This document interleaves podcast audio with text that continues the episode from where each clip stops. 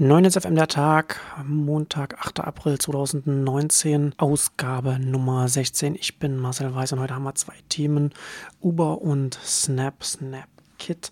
Da wollen wir heute noch mal ein bisschen tiefer eingehen. Ich komme gerade frisch vom Future Mobility Summit, das äh, vom Tagesspiegel veranstaltet wird. Und der Tagesspiegel hat jetzt auch einen Background zur Mobilität und Transport rausgebracht und da war jetzt heute ein Artikel drin zu äh, Ubers radikalem Kurswechsel. Und da können wir kurz so ein bisschen darüber reden, was äh, Uber macht. Also ich, zum Future Mobility Summit habe ich auch noch ein paar Sachen zu sagen. Da überlege ich, ob wir dann vielleicht diese Woche im Neunetzcast darüber sprechen. Da führe ich auch noch, äh, noch ein Unternehmensgespräch. Also da bin ich mal, auch mal gespannt. Da können wir auf jeden Fall vielleicht da ein bisschen zur zu den Mobilitätsthemen, da äh, kann ich dann mit Christoph Koch noch ein bisschen sprechen. Aber jetzt vielleicht noch zu der Einschätzung, dass Uber einen radikalen Kurswechsel gemacht hat. Ist nicht verwunderlich, wenn man da den Eindruck bekommt, dass Uber vorher am Anfang sehr stark gegen äh, lokale Regulierung, also gegen Taxis gearbeitet hat und da gegen die Städte und sich einfach quasi erstmal reingesetzt hat, erstmal den Bürgern gezeigt hat, was man hier anbieten kann als Service und dann, wenn, diese, wenn die Bürger es dann gut finden, dann da ist das als Hebel zu benutzen, um die Regulierung zu ändern. Und jetzt ist Uber sehr viel stärker darauf bedacht, mit den Städten zusammenzuarbeiten. Und das ist jetzt gar nicht so ein radikaler Kurswechsel, es ist eher so ein Taktikwechsel, würde ich jetzt mal sagen. Und ich finde, das ist gerade hier, ähm, ich finde, dass das ein schönes Beispiel dafür ist, dass man, dass oft Journalisten zwar die vielen Details alles ganz oft richtig zusammen, zusammenbekommen, dann aber das große Ganze dann ganz oft übersehen. Denn was Uber hier natürlich weiterhin mit einer neuen Taktik versucht zu machen, ist sich als großer Aggregator im Transportsektor zu etablieren, also als der letzte Endpunkt zwischen den Endkunden und denen, die die Transportservices übernehmen. Und da muss man natürlich, je nachdem, in welchem Entwicklungsstadium man sich befindet, unterschiedliche Taktiken ansetzen, wie ich schon gesagt habe, als Uber angefangen hat. Da hat das Sinn ergeben, was, was sie da machen. Und mittlerweile haben natürlich auch die Städte, die Gemeinden dazugelernt, die Stadtverwaltungen, die, die äh, gehen dadurch ganz anders auch mittlerweile damit um. Man sieht das zum Beispiel daran, wie Städte jetzt mit den ganzen Scooter-Startups umgeht. Also die verbrannte Erde, die da in Uber und, und, und zum Teil auch in Lüft in den USA hinterlassen hat, da leiden jetzt natürlich dann die Micromobility-Startups, die On-Demand Micromobility anbieten, sehr stark darunter. Bike-Sharing, Scooter-Sharing, E-Scooter, das natürlich dann eine besondere Regulierung auch hierzulande auch noch benötigt. Ja, die müssen dann natürlich dann schauen, wo sie, wo sie bleiben. Und Uber äh, sieht sich natürlich auch in einem anderen Marktkontext gegenüber. Wir hatten das bei Lyft schon mal, hatte ich das schon mal darüber gesprochen, dass bei den äh, IPO, bei den Börsenunterlagen, es auch schon drin stand, dass Lyft mit seinem Micromobility-Angebot, also mit seinen Bike-Sharing pro Route genauso viel verdient wie mit seinem klassischen Ride-Hailing-Angebot. Und genau das, da, da kommen wir genau da rein, dass da ist jetzt auch eine neue Konkurrenz entstanden für diese Ride-Hailing-Startups, die erst einmal lange Zeit auch von den Investoren her gedachten, dass sie jetzt relativ schnell den Endkonsumentenmarkt, was so Transport angeht, äh, die, die, kurzen Strecken innerhalb der Metropolen abdecken kann, ohne groß äh, von Konkurrenz belästigt zu werden.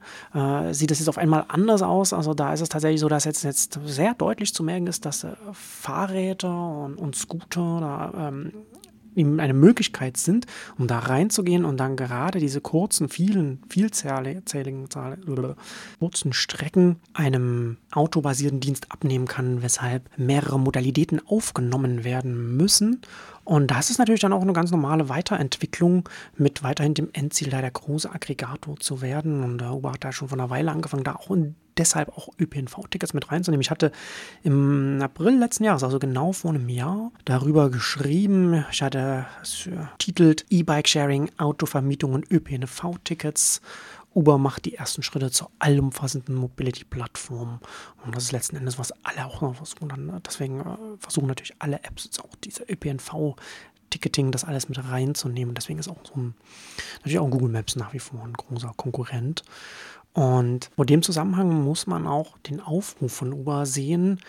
Das ist von, vor einer Weile, da äh, im Januar war das, auch ähm, gegenüber dem, der Europäischen Kommission geäußert haben, gegenüber Städten, dass sie mehr Geld in den öffentlichen Nahverkehr stecken sollen. Denn der öffentliche Nahverkehr ist komplementär zu dem, was Uber als Plattform anbietet, lässt sich auch integrieren und nur der öffentliche Personennahverkehr kann in Verbindung mit einem Uber und einem, und, und einem äh, Bird und, und Tierscootern und, und so weiter und so fort zusammen als ganzes Komplex eine Konkurrenz darstellen für den Autobesitz.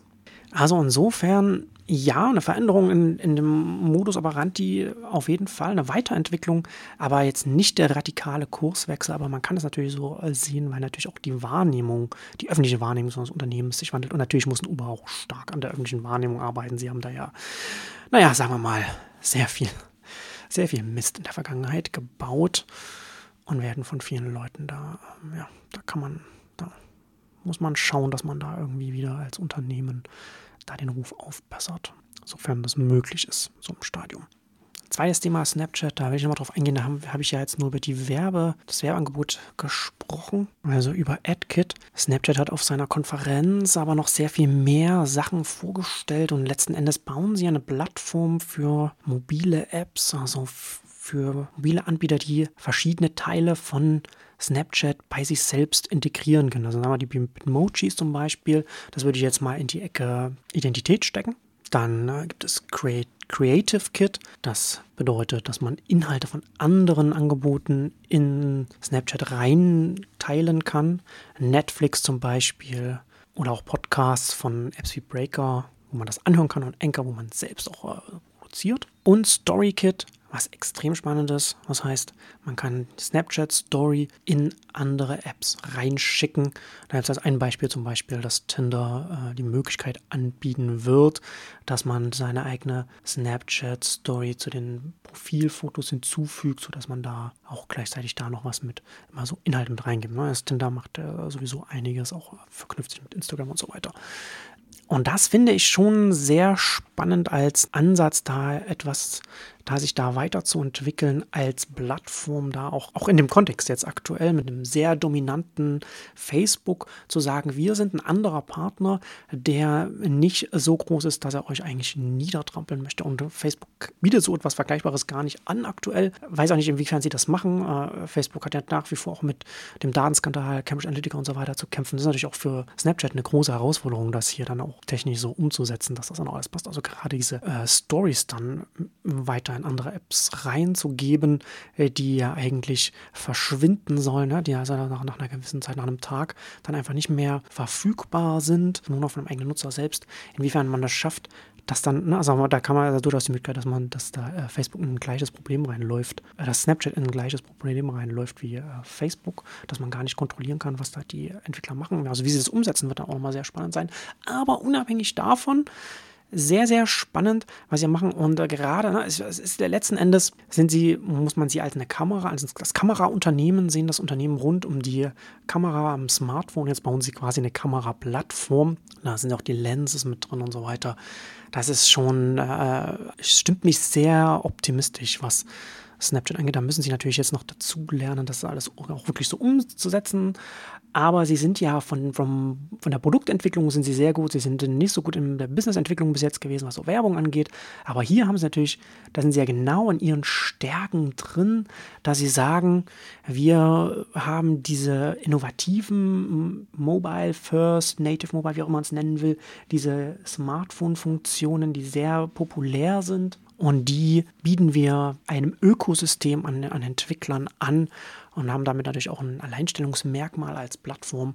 Und da gibt es natürlich schon eine Nachfrage am Markt. Und äh, gleichzeitig können Sie natürlich, wie ich äh, schon am Freitag sagte, mit dem AdKit, also mit der Möglichkeit, Ihre Werbung dann in andere Apps reinzubekommen, machen Sie natürlich dann auch im besten Fall dann ein größeres Publikum dann auf. Und Sie können natürlich auch, das hat Ben Thompson in seinem Daily Update geschrieben, das ist auch eine ganz gute Idee. Sie können dann auch dann direkt auch virtuelle Sachen verkaufen, also zum Beispiel die, die Lenses, dass sie da einen, einen Marktplatz rund um das Lens-Studio bauen und das dann ähnlich wie die Line, der Message-Messaging-Dienst, was das Sticker verkauft, ähm, dass sie da auch diese Lenses dann quasi dann auch verkaufen und dann da auch noch, noch ein Standbein für sich und für Entwickler dann aufbauen können. Also da gibt es auch Möglichkeiten. Jetzt muss Snap diese sehr spannende Strategie natürlich nur noch erfolgreich umsetzen. Und da bin ich sehr gespannt, wie sich das entwickeln wird. Es gibt auf jeden Fall jetzt eine Möglichkeit, dass sich ein Social Network Ökosystem neben Facebook etablieren kann. Und äh, wir wollen alle hoffen, dass sie da mit erfolgreich sind. Und damit kommen wir zum Ende für heute. Bis Mittwoch. Tschüss.